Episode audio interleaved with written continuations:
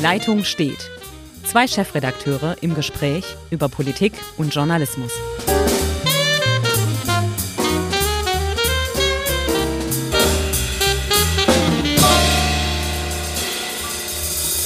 Herzlich willkommen zu Die Leitung steht. Zwei Chefredakteure diskutieren mal wieder über ein paar aktuelle Themen. Eher heute bundeslandespolitisch ostdeutsch oder wie man sagen könnte, thüringisch.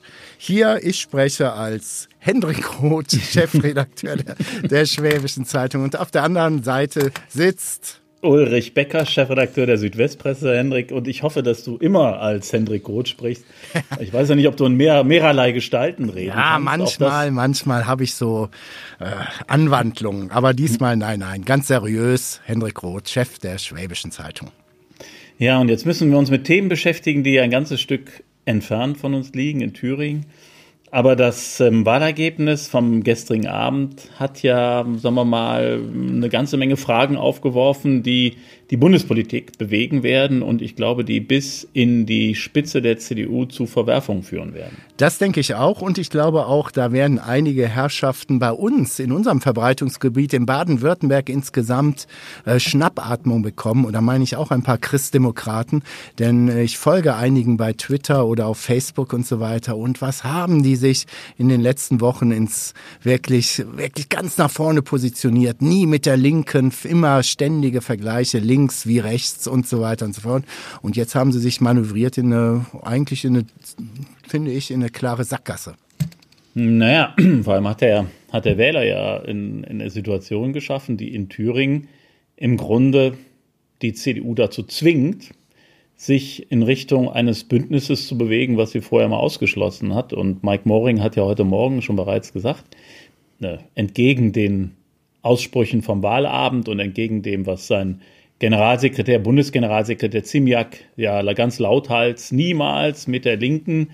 Ähm, und ich glaube, das wird keinen Bestand haben, weil man sonst keine Mehrheiten in Thüringen findet.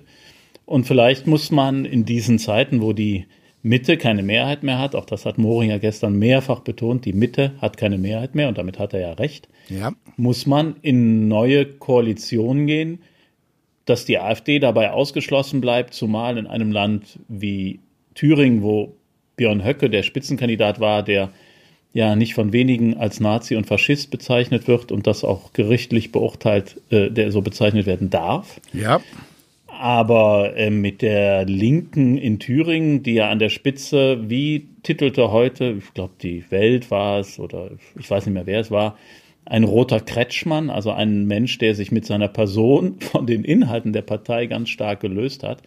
Vielleicht muss man so pragmatisch sein und sagen, im Sinne des Wählers, im Sinne des Landes, dass wir überhaupt wieder Politik machen können, müssen wir so eine Koalition eingehen.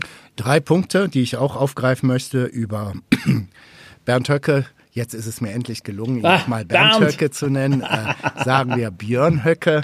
Äh, werden wir bestimmt gleich noch reden. Ähm, der rote Kretschmann, ja, an dieser Bestandsaufnahme ist, glaube ich, was dran. Es ist ähm, wirklich Ramelow gelungen, in den Jahren als Ministerpräsidenten sich ein Standing weit über seine Partei hinaus zu erarbeiten. Ja, und dann kommen wir zur Linken und der CDU. In meinen Augen, ich kann schon CDU-Leute gut verstehen, die, äh, die, denen es fröstelt, wenn bei der Vorstellung mit der Linken zusammenzuarbeiten. Ich Na, bin ja Historiker. Klar. Ich hm. habe auch ein Problem in Teilen der Linken nach wie vor dieses, ah, dieses Harmoniesoße auf die DDR und so weiter. Die DDR war ein totali eine totalitäre Diktatur. Ich kann da nichts Gutes entdecken. Von daher verstehe ich Leute, die sagen, ich habe keine Lust mit Apologeten dieses untergegangenen Systems zusammenzuarbeiten. Nur, ich glaube, in Thüringen findet man diese Apologeten überhaupt nicht. Äh, auf der anderen Seite sehe ich ein Problem, wenn ich jetzt moderne Mitte-Politik betreiben möchte, nennen wir es mal so. Ähm, die Linke ist ja nun mal, Achtung Wortspiel, links von der SPD und die haben eine Programmatik. Da hätte ich persönlich Probleme mit, ähm, da einen gemeinsamen Nenner mit der CDU zu finden.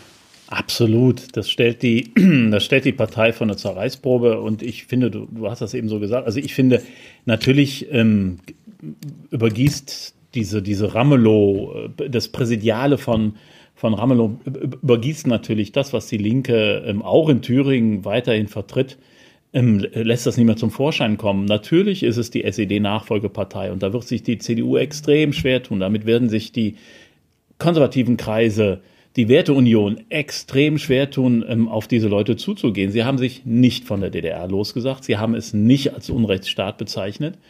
Und sie sind natürlich weiter in der Person von Frau Lomscher in Berlin, die jetzt fröhlich pfeifend die Marktwirtschaft abschafft und auch versucht, das auf die ganze Bundesrepublik zu übertragen, wo ich sage, ähm, da rollen sich nicht nur mir, äh, sondern auch der gesamten CDU die Fußnägel auf und ich bin kein CDUler, sondern ich sage einfach, das kann nicht übereinander passen. Also das wäre ganz schwierig, das übereinander zu kriegen, aber auf der anderen Seite steckt man in einer Situation, wo man sich bewegen muss.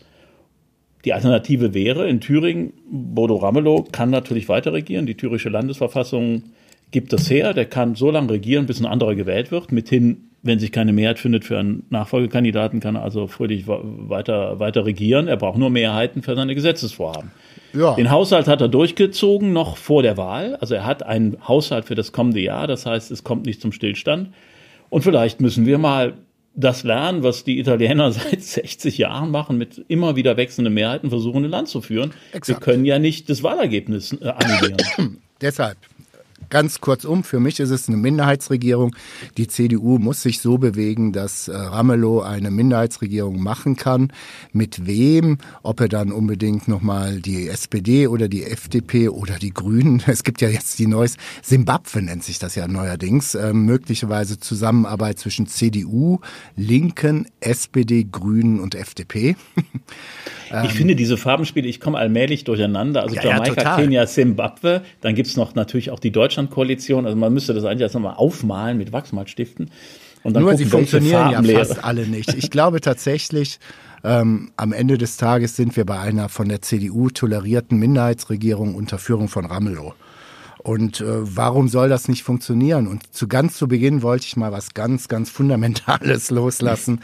Ähm, mein Gedanke war, meine Güte, jetzt machen wir die Welt geht unter, weil ähm, tatsächlich äh, fast 24 Prozent der zur Wahl gegangenen einen echten Faschisten gewählt haben.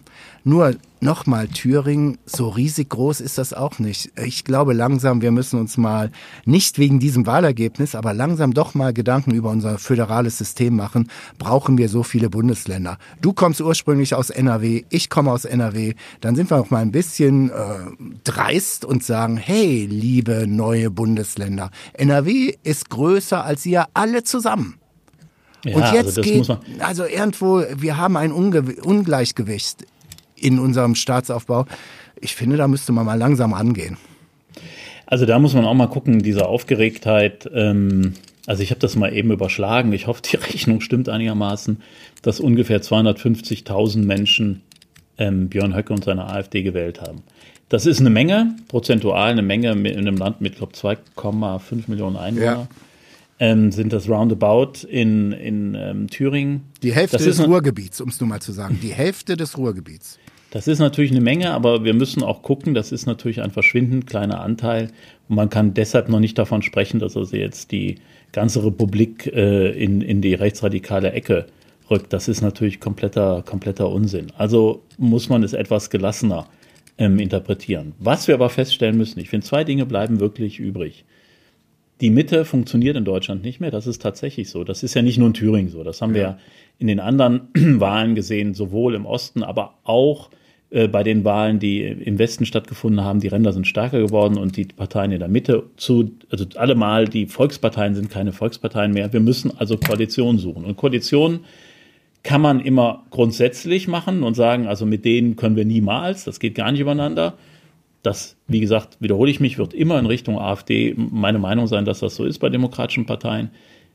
In alle anderen Richtungen muss man zumindest darüber nachdenken, weil es geht nicht mehr anders, als dass wir relativ große Koalitionen, also mit mehreren Beteiligten, mit drei, vier, vielleicht sogar fünf Beteiligten bilden müssen, um Mehrheiten zu gewinnen. Und das stellt die Politik halt vor ganz neue Herausforderungen. Aber ich finde es auch nicht weiter schlimm, Weil ähm, warum ist eigentlich ein Zwei-Parteien- oder Drei-Parteien-System in Stein gemeißelt, wenn es offensichtlich äh, schon länger nicht mehr funktioniert? Nö, es ist ja auch ein Zeichen, dass sich Gesellschaft bewegt und dass es neue Entwicklungen gibt und die Bindungskraft, die wir sozialisiert in den 70er Jahren erlebt haben zwischen SPD, FDP gegen CDU, CSU. Also wir sagen, dieser großen Parteien, diese Bindungskraft hatte schon längst nachgelassen. Es gibt halt auch ein nicht nur ein, ein Wandel im, in der Mediennutzung, es gibt auch einen Wandel in der Treue zu diesen Parteien. Solange das alles im demokratischen Spektrum sich abspielt, habe ich da auch überhaupt kein Problem mit. Ich habe tatsächlich ein Problem mit dieser AfD und nennen wir ihn mal wirklich wieder mal bei Namen, weil mit Björn Hocke, Bernd Björn Höcke darf gerichtlich entschieden, hast du ja eben schon erwähnt, als Faschist bezeichnet werden. Und das würde ich gerne mal untermauern. Er spricht von einem total besiegten Volk. Damit meint er Deutschland. Das Holocaust-Mahnmal ist für ihn das Denkmal der Schande. Er will alle möglichen erinnerungspolitischen Wenden um 180 Grad. Er teilt offen rassistisch aus. Äh, dieser Mann ist ein absoluter Pluspunkt und ein großer, großer Held bei Rechtsextremisten. Also das ist einfach äh, dramatisch. Ich bin da nicht nur sprachlos, sondern ich bin entsetzt, ganz einfach. Und ähm, keiner kann sich in Thüringen rausreden, er habe das nicht gewusst. Wer gestern oder am Wochenende sich für, für die AfD entschieden hat, ähm, der hat ganz genau, was er macht, gewusst, was er macht und dementsprechend sollte man die Leute auch anpacken. Diese Nummer von wegen, oh, wir haben so viel Verständnis, ihr Armen und so weiter. 30 Jahre nach dem Mauerfall ist das für mich vorbei. Naja, und vor allem, ja, eben, und, und es, es gab vor allem ähm, in den Umfragen ja unter den AfD-Anhängern, warum äh, wählen sie den Björn Höcke und seine AfD, war der Wert über 70 Prozent, die gesagt haben, wegen der politischen Inhalte. Ähm, und nur ein geringer Teil, um die 20 Prozent, etwas über 20 Prozent, haben gesagt, aus Protest. Ja. Das heißt, drei Viertel ungefähr der Wähler der AfD in Thüringen machen das wegen der politischen Inhalte. Die politischen, politischen Inhalte hast du gerade schon genannt.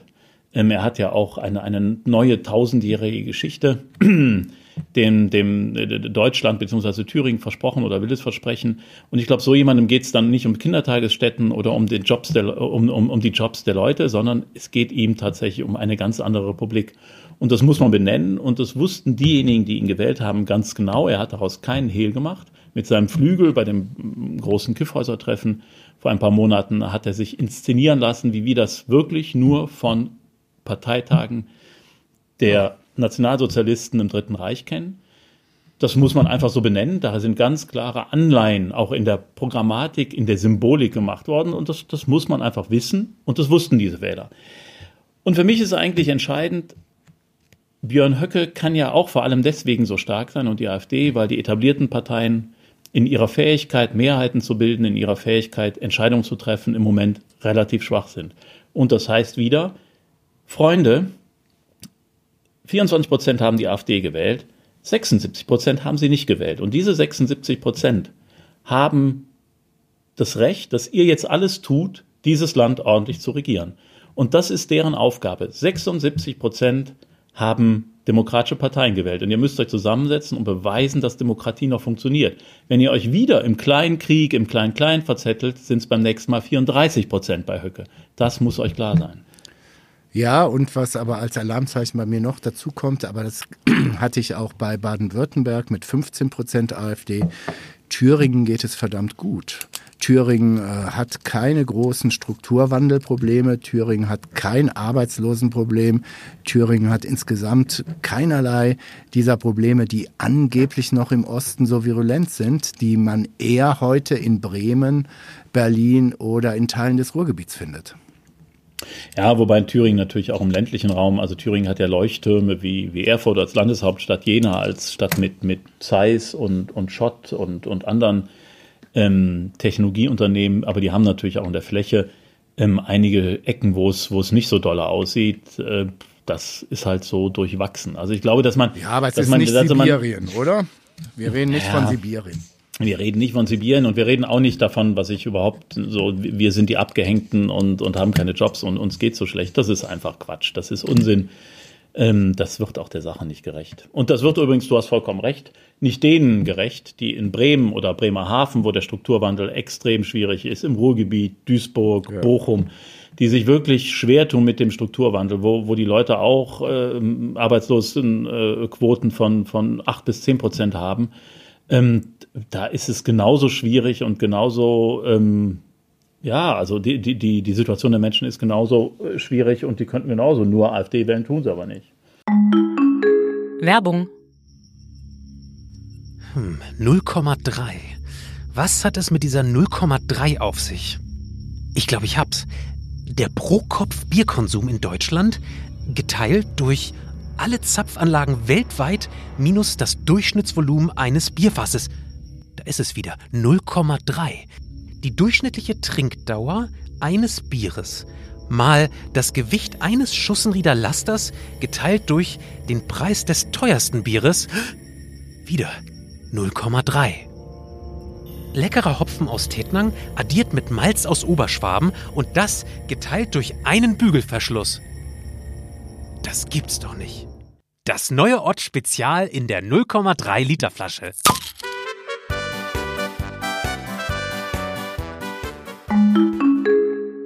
Kommen wir mal zur CDU und damit oh. zu unserem alten Lieblingsthema, die Große hm. Koalition. AKK, minus 10 Prozent. Ähm, Mike Moring hat, so hat unsere Korrespondentin mir erzählt am Telefon, eigentlich einen ganz respektablen Wahlkampf gemacht. Ähm, minus 10 Prozent Thüringen, äh, Bernhard Vogel, vielleicht kennen den noch einige unserer Hörer, äh, lange Zeit unangefochtener Ministerpräsident. Thüringen ist eigentlich seit der Wende von der CDU äh, geprägt worden. Jetzt so abgeschmiert äh, und es gibt die ersten Stimmen, die sagen, ja, das liegt an dem Auftritt der Bundespartei.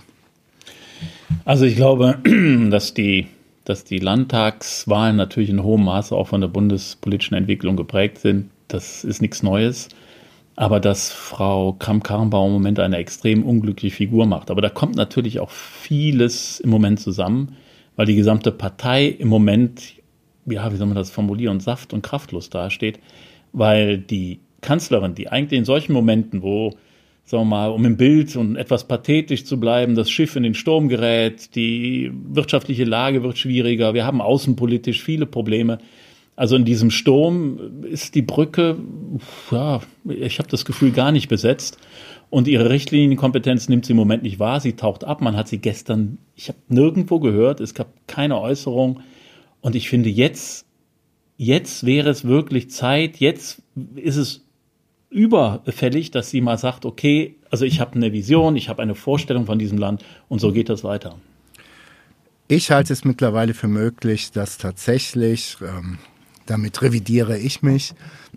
auch durch, vielleicht kommen wir da gleich auch noch zu, zur Syrien-Politik von AKK, dass auf dem künftigen, auf bald auf CDU-Bundesparteitag in Leipzig, ähm, dass da alles wieder aufgemacht wird und dass am Ende des Tages ein Friedrich Merz auf einmal die Nummer eins ist. Mhm. Wir haben es bei der SPD erlebt, vielleicht hat die SPD 10, 15 Jahre Vorsprung, was Chaos anbelangt. ähm, Merz ist ein sehr, sehr guter Rhetoriker. Er hat einmal wirklich eine sehr schlechte Rede gehalten. Das war auf diesem wichtigen Parteitag in Hamburg, wo dann AKK auch zur Bundesvorsitzenden gewählt wurde. Aber wenn ein Friedrich Merz in Normalform oder vielleicht dann sogar in besserer Form, dann kann der den Lafontaine geben, mit dem vor anno dazumal Rudolf Scharping bei der SPD gestürzt wurde. Wir hatten Friedrich Merz am vergangenen Donnerstag hier in Ulm zum Stadthausforum. Er hat sich da zwei Stunden den Fragen gestellt, ähm, hat sehr, sehr offen geredet. Und er hat natürlich nicht offen formuliert, ich will Kanzler werden. Aber natürlich ist es klar, natürlich, um es mal so bildlich zu sagen, schwitzt das aus jeder Pore bei ihm, dass er genau das will. Er will zurück in die Politik. Er hat das auch klar gesagt. Wenn die Wähler mich wollen, bin ich da, dann stehe ich bereit, wenn Deutschland mich will. Und da meint Friedrich Merz nicht, dass er irgendwie äh, äh Entwicklungshilfeminister wird, sondern er will Bundeskanzler werden. Das ist eindeutig. Jetzt hat er sich für Leipzig, dem Vernehmen nach, auch schon zu einer Rede angemeldet. Ich glaube, Friedrich Merz guckt oder wartet im Moment den richtigen Zeitpunkt ab. Ihm ist noch nicht ganz klar, wann der ist. Das kommt so ein bisschen darauf an, wie entwickelt sich jetzt die SPD, wie geht es mit der Großen Koalition weiter, was wird in Hamburg passieren beim SPD-Parteitag, beziehungsweise was passiert jetzt in Leipzig bei der CDU. Aber ich glaube, er wird den Kopf bald aus dem Fenster strecken und sagen, hallo, hier bin ich, ich will das jetzt machen, ich will es werden. Und dann wird es natürlich zu einem Erdbeben in der CDU kommen. Und dann leider sehe ich meine Flasche Wein jetzt doch allmählich schwinden dann mhm. kann es sein, dass diese große Koalition gar nicht von Seiten der SPD auseinanderbricht, sondern dass die CDU sagt, wir wollen aus diesem Loserverein raus. Von, aber also aus der, aus der großen Koalition, wo eine Partei mit 8% ist. Also im Moment gesagt die CDU immer wieder gebetsmühlenartig, es gibt niemanden, der diese große Koalition verlassen will. Immer wieder. Aber wenn im März dann eine Palastrevolution anstiften würde, könnte ich mir vorstellen, dass alle, wo wirklich alle Karten neu gemischt werden. Da bin ich komplett bei dir. Ich würde auch gern jetzt mal auf Außenpolitik kommen, ähm, die garantiert in Thüringen überhaupt keine Rolle gespielt hat, mhm. aber die Frage stellen zu diesem Vorstoß von AKK mit der Friedenstruppe oder wie immer man sie bezeichnen will, in Nordsyrien, da wo Erdogan gerade eine völkerrechtswidrige Invasion organisiert hat und durchzieht, ähm, in meinen Augen sehr, sehr äh, frei von jeder Kenntnis von internationalen Abläufen, viel, viel zu spät. Man hätte das vor fünf, sechs Jahren machen müssen, äh, zeugt eher von Ahnungslosigkeit von internationaler Politik. Und da gibt es den Kollegen Bernd Ulrich von der Zeit. Mhm. Und von dem habe ich einen Tweet heute gesehen. Und das muss ich sagen, äh, ja, ich, er stellt nämlich in seinem Twitter Tweet einfach mal schreibt er, kann eine Regierung, die zu keiner gemeinsamen Außenpolitik mehr in der Lage ist, noch weiter regieren? Fragezeichen. Darf sie es? Fragezeichen. Und setzt dann hinterm Hashtag GroKo, AKK, auch Herrn Maas. Ähm, was der Außenminister jetzt in der Türkei, was ihn da geritten hat, äh, eröffnet sich mir überhaupt nicht. Maas stellt sich hin mit dem Außenminister der Türkei, die Islamisten äh, brandschatzen lässt, die Frauen umbringen, weil sie Frauen sind, in kurdischen Uniformen. Und neben diesem Typen sitzt dann oder steht lächelnd Heiko Maas und spricht von seinem lieben Freund und so weiter, nur weil er der Verteidigungsministerin klar machen will, Außenpolitik habe ich das sagen. So eine memmenhafte, so eine ahnungslose und inkompetente Außen- und Verteidigungspolitik von beiden von AKK wie von Maas habe ich im Bestehen der Bundesrepublik Deutschland noch nie erlebt. Naja, die beiden haben gegen jede Gepflogenheit verstoßen. Also AKKs Vorstoß ist inhaltlich sicherlich gar nicht so verkehrt, aber wie, wie du richtig sagst, er kommt zu spät. Er ist innenpolitisch ähm, getrieben. Genau, es ist ein, ja, aber es ist ein, also eigentlich wäre es ein Paradigmenwechsel, dass die Deutschen mal sagen, okay, wir übernehmen eine Initiative und wir gucken dann hier länger zu, dass die Türken im Grunde ähm, äh, Kurden, Syr syrische Kurden abschlachten. So. Aber warum hat sie es getan? Genau wie, genau wie du gerade gesagt hast, es ist ein, ein Move, der innenpolitisch begründet ist, weil sie muss an irgendeiner Stelle mal einen Punkt setzen. Sie hat verzweifelt versucht, mit, weiß ich, Freifahrten für Soldaten in der Bahn irgendwie ja. einen Punkt zu setzen, hat keinen Menschen interessiert. Also ist diese Initiative jetzt gekommen. Die Amerikaner haben gesagt, äh, das Papier gar nicht gelesen, die Franzosen haben höflich gelächelt. Gut, und was macht Maas? Maas ist beleidigt und sagt, okay, die greift mich in meinem ureigensten Terrain an und macht beim türkischen Außenminister Innenpolitik. Und ja. das ist natürlich, das geht gar nicht. Das ist so unter aller Kanone, wie du gesagt hast, von beiden. Und was zeigen sie damit? Also erstens, diese Koalition kann an ganz vielen Stellen nicht mehr miteinander. Und zweitens, diese Koalition ist ohne jede Führung. Egal wie der Kanzler zuvor geheißen hat oder e, e, ja.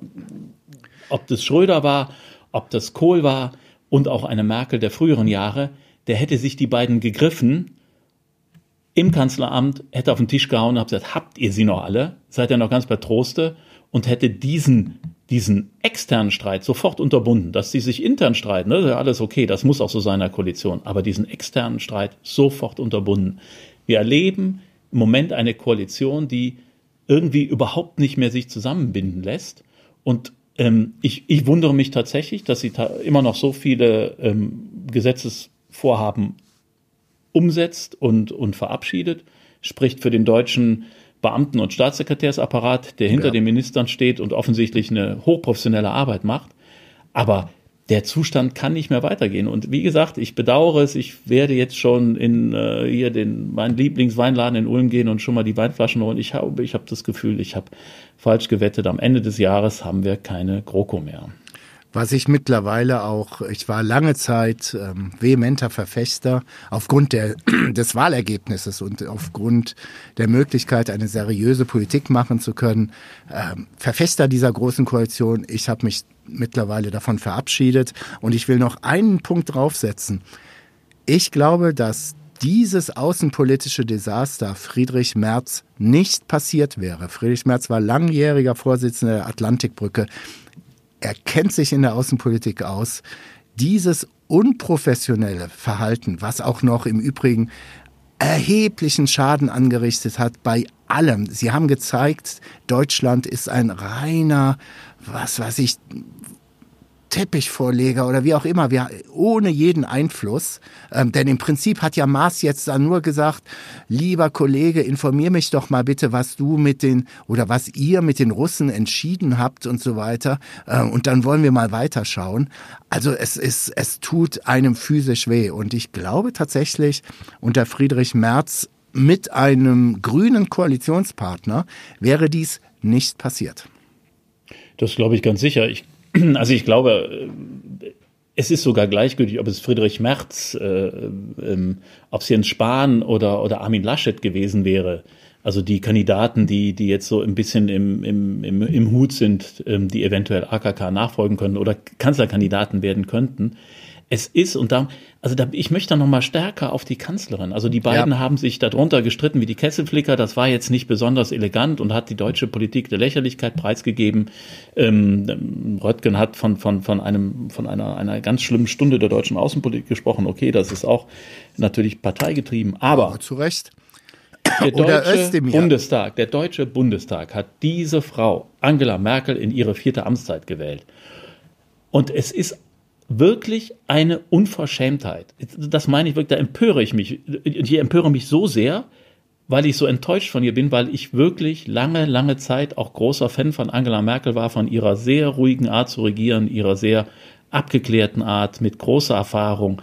Aber jetzt sich komplett aus der Sache rauszuziehen. Man hat das Gefühl, dass sie sagt, mein Gott, streitet euch doch, das ist, sind alles eure Probleme, ich habe damit nichts mehr zu tun, ich bin mal auf einem EU-Gipfel, vielleicht tue ich der Unrecht, aber nach außen hat es den Anschein, als würde da nichts mehr passieren. Und das ich darf nicht sein. Dramatisch, dramatisch. Und deshalb noch vielleicht zum Abbinden unseres heutigen Podcasts gucken wir doch mal noch mal zu den Genossen, die zwei Paare, die jetzt äh, sich um den Parteivorsitz streiten werden oder bewerben werden. Wie siehst du das? Also ich glaube, es wird Norbert Walter Borjans mit Frau Eskens aus Baden-Württemberg, wo mir Genossen aus Baden-Württemberg hinter geschlossenen Türen erzählen, dass diese Frau an ihrer Basis selber Ärger hat oder Probleme. Ähm, also nicht gerade eine überzeugende Kandidatin ist.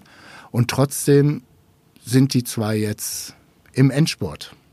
Naja, wenn, vielleicht schließt sich so ein bisschen der Kreis Richtung, ähm, Richtung Thüringen-Wahl. Wir sehen, also da hast du schon mal gesagt, oh, das ist doch furchtbar, aber es ist so, die Emotion schlägt Information, habe ich schon mal gesagt. Ähm, wir brauchen charismatische Persönlichkeiten an der Spitze der Parteien. Sonst haben wir keine Chance mehr, auch den Populisten ähm, entgegenzutreten. Wir brauchen Menschen, die die Menschen überzeugen. Das, das im Moment, also man sieht es an Kretschmann, man sieht es an Bodo Ramelow, ähm, gegen den die Menschen in Thüringen vor fünf Jahren demonstriert haben und der heute 70 Prozent Zustimmungswerte hat. Also wir brauchen Typen, wir brauchen Macher, wir brauchen richtig gute Politiker, die SPD hat es geschafft, alles an gutem Personal zum Teufel zu jagen. Und jetzt kommen sie halt mit ähm, Olaf Scholz, Clara Geiwitz und von dir eben Norbert Walter-Borjans und Saskia Esken. Und da frage ich mich, wo ist deren Charisma, dass sie zunächst diese Partei geführt bekommen und danach die Menschen überzeugen, dass die SPD wieder aus ihrem Tief rauskommt? Ich kann mir das im Moment überhaupt nicht vorstellen. Olaf Scholz ist sicherlich ein guter Politiker, aber keiner, der Menschen überzeugen kann, weil er einfach viel zu viel zu zurückhaltend ist als Typ. Ich glaube ähm, auch, er wird Ich habe keine Fantasie. Ich habe keine, ich habe keine Fantasie. Ich habe so eine nicht, kleine Fantasie, dass er natürlich, dass jetzt kommt die nächste Sollbruchstelle für die große Koalition. Ich glaube nicht, dass er die Wahl gewinnen wird. Er wird, was weiß ich, 45 zu 55, 40 zu 60. Ich glaube, dass Walter Borjans äh, ein ganz seriöser Typ ist, der auch genau auf der Klaviatur der SPD Gefühle spielen kann. Will sagen, dann ist der Vizekanzler abgemeiert. Was will man denn noch dann als Kanzlerin machen? Also ich lasse meine Verteidigungsministerin äh, dilettieren, nennen wir es auch einfach mal so. Ich lasse meinen Außenminister dilettieren. Mein Finanzminister und Stellvertreter wird noch nicht mal SPD-Bundesvorsitzender, obwohl er seinen Hut reinschmeißt. Äh, wie soll es denn noch weitergehen? Also es ist schon dramatisch. Ja, also ich glaube auch, also wenn Norbert Walter Borjans das, das wird und, und Scholz ist sozusagen abgemeiert, auch innerhalb der Partei, ist es natürlich auch schwierig. Er muss ja, er muss ja die Beschlüsse der SPD in der GroKo vertreten, aber wenn er einen, wenn er also sozusagen König Johann ohne Land, ja. ähm, dann wie, wie soll er das machen? Er kann ja nicht mal mehr darauf verweisen, dass die Partei ihm folgt. Also das finde ich wie gesagt, mir fehlt da die Fantasie und mir fehlt im Moment Führung in der GroKo und ähm, ja, bei der SPD äh, sehe ich im Moment wenig Chance, dass die auch mit, egal mit welchem Führungsduo äh, das, das, am Ende dann ähm, nach dem Hamburger Parteitag feststeht, sehe ich nicht viel Chancen, aus diesem zwischen 12 und 16 Prozent Loch rauszukommen. Nee, ähm, Vielleicht hat man ein bisschen Hoffnung. Jetzt rede ich mal als Journalist und als Beobachter. Was ich ja super spannend fände, wäre, wenn du so willst, ein, das wäre ja noch nicht mal ein Putsch von März. Äh, in meinen Augen ein fulminanter Leipziger Parteitag, wo dann auf einmal die, der Parteivorsitz in den Händen von Friedrich Merz liegt. Ähm, es mit der SPD, die SPD dann sagt, ey, nee, nee, nee, mit so einem konservativen, in Anführungszeichen, wollen wir nicht. Wir haben eine Chance, aus der großen Koalition rauszugehen. Und es gibt Neuwahlen. Und dann gibt es tatsächlich mal die Möglichkeit für Schwarz-Grün auf Bundesebene. Und das fände ich schon eine ganz, ganz spannende Sache. Und dann hätte auch die SPD genügend Zeit, sich mal wieder zu erholen. Rein theoretisch, auch wenn man sagt, Opposition ist Mist. Aber ich glaube, diese Partei braucht die Opposition ganz, ganz dringend. Ja, und dann gibt's vielleicht eine wieder stringente Führung. Ähm, denn ich stimme dir komplett zu, was Angela Merkel die letzten Wochen für ein Bild zulässt, zulässt, nicht selber abgibt, sondern ein Bild zulässt von ihrer Regierung, ist ähm, dramatisch und sehr, sehr ärgerlich und hat in meinen Augen nur eine Konsequenz. Äh, auseinanderbrechen, Neuwahlen und dann sehen wir mal. Ja, und die Schwierigkeiten werden nicht geringer. Also ich glaube, wir brauchen gerade jetzt eine relativ gute Führung, eine politische Führung, die uns und, und dieses Land weiterhin in der Spur hält. Und, Aber darf ich noch einen drauflegen? Ich finde, wir sind mit, die Brexit-Geschichte ist eine Saga, die nicht endet. Wir haben trotz aller Lippenbekenntnisse mittlerweile ein sehr schwieriges Verhältnis zu Frankreich. Ähm, ich habe mal vor einem Jahr argumentiert, wir brauchen die große Koalition, um Europa zu stabilisieren. Ich kann nicht erkennen, wo Berlin ansatzweise eine aktive Europapolitik betreibt. Es ist dramatisch. Wir haben es jetzt mehrfach gesagt in diesem Podcast. Dramatik ist, glaube ich, der meiste, das meiste Wort, was am häufigsten gefallen ist. Ähm, es fehlen einem langsam, aber sicher die Worte. Und ähm, wenn in so eine Stimmung in Leipzig bei der CDU Friedrich Merz eine gute Rede hält, da ist alles möglich. Dann haben wir den, den Friedrich ähm, an der Spitze der CDU. Und mit diesem wunderbaren Ausblick in den November Blues, der genau. bald kommt, äh, ent, entlassen wir die Zuhörer und Zuhörerinnen. Ähm, Schauen wir mal, was die Woche bringt. Und wir sehen, äh, hören uns kommende Woche wieder. Alles klar, bis dahin. Bis ciao, dann. ciao, ciao. Tschüss. ciao.